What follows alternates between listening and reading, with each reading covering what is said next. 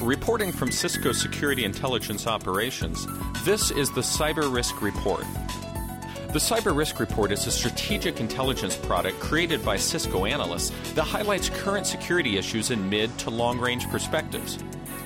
The report addresses seven major risk management categories, including vulnerability, physical, legal, trust, identity, human, and geopolitical. This report covers the time period of March 19 through March 25, 2012. Vulnerability activity for the period remained consistent with previous periods. Highlights for the period include additional exploit information for the Microsoft Windows Remote Desktop uninitialized memory access arbitrary code execution vulnerability. Multiple security advisories were released by Oracle for JRE, IBM for DB2, RSA for Envision, VMware, HP, and FreeBSD. And Google released an updated version of the Chrome browser that corrects multiple vulnerabilities. In threat activity, the increased activity on port 3398 related to the Microsoft RDP vulnerability decreased during the period, although an exploit for the vulnerability was added to Metasploit and likely other exploit tools. Cisco Security Intelligence Operations also identified increased IPS detection activity for the Microsoft SharePoint vulnerability, the activist group Anonymous has released conflicting statements that claim or deny that they will launch an attack on the 13 root DNS servers on March 31st, 2012. Despite these claims, uh, a successful attack to interfere with the internet DNS systems is unlikely due to the high resiliency of the DNS root system. The last attack on the root DNS servers occurred in 2007 when two of the servers were impacted by attacks, but little impact was noticeable to users. The LulzSec group, following the recent arrests of several members, has released statements that they'll launch attacks targeting U.S. government systems on April 1, 2012.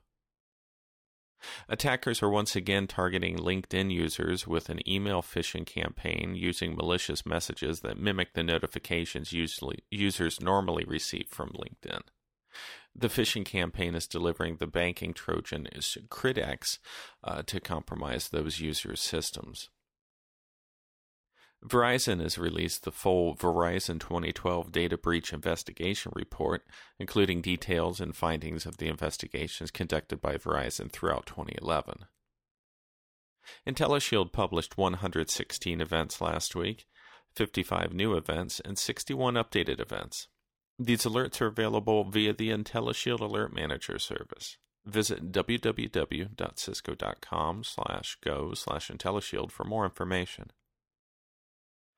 Moving on to the physical risk management category. Consumer devices today are being developed and marketed with increasing capabilities in order to personalize our experience. Advances in technology have brought facial and speech recognition not only to personal computers and smartphones, but now into our very own living rooms. Televisions with sensors such as building cameras and microphones, and more importantly, the computing resources and software to make them smart are now on store shelves and in homes in, in, in increasing numbers. Recent developments in the computing chip industry, such as very low powered processors with support for Bluetooth Low Energy, IEEE 802.15, uh, and other low power connectivity technologies, promise to only accelerate the proliferation of these so called smart devices. From smartphones, smart televisions, and smart meters, never before have so many consumer products presented so many opportunities for misuse and abuse. Already, government agencies have expressed interest in the intelligence gathering capabilities represented by these sorts of consumer devices.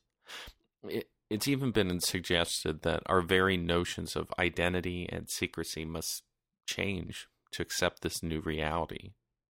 These developments raise important privacy and security issues for both individual consumers and organizations. In a future of interconnected computing devices, from the smart television to the networked coffee maker, individuals and organizations should consider the security and privacy implications of these devices when making purchasing decisions. And next, in the legal risk management category, A school in Minnesota is being sued by the American Civil Liberties Union after punishing a student and requiring that she surrender her Facebook and email login information after she posted a comment on her Facebook page stating her dislike of a school staff member. The student was reprimanded once more after posting a complaint, which included a curse word, on her Facebook page about someone reporting her to the school. Furthermore, according to the ACLU release, the student was coerced into turning the account information over to school officials amid allegations that she had online conversations about sex with another student off campus. Note that no warrant was present during these interactions.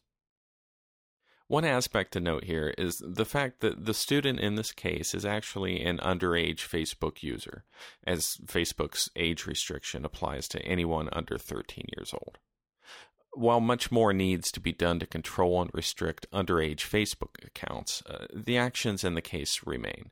D- to what end does this privacy concern extend? Will employers attempt to require employees to turn over login details when faced with an employee who's posted viewpoints or concerns not in line with the organization? Where, where are the boundaries of freedom of speech? Will the amendments indeed need amending? If so, how does that undertaking proceed? Is it better left alone? Or is this a much simpler situation in which a mutual respect must take precedent? This goes well beyond a school or employer element, as situations similar to these are prevalent in other facets, uh, such as religion and church members, uh, sporting industries, and more as social media continues to evolve, uh, freedom of speech and other constitutional rights will continue to be challenged. And as a society, we must be ready and willing to institute processes to suit these situations. And this week, in the identity risk management category, a recent report by Microsoft and professors of computer science at uh, Indiana University at Bloomington identified weaknesses in the implementation of single sign on in multiple popular websites. The flaws are reported as implementation errors in how the application programming interface is implemented. Uh, the most critical flaws could allow an attacker to access the accounts without knowing the account password. This is a classic case of three common issues facing security professionals and users in one trying to remember multiple complex passwords, the, dis- the decision of trading risk for convenience or speed, um, and the implementation or configuration of an otherwise secure API introducing vulnerabilities.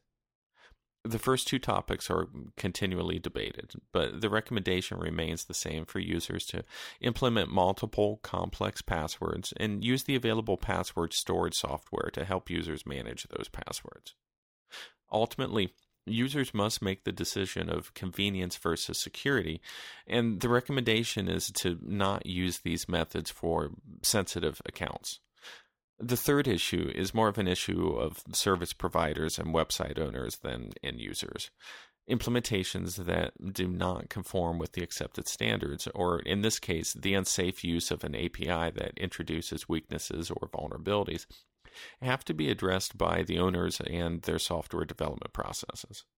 Improvements in secure software development and testing should identify these issues prior to exposure, while the continued vigilance in research, academics, and industry groups to identify issues and work with the owners can help accelerate a resolution.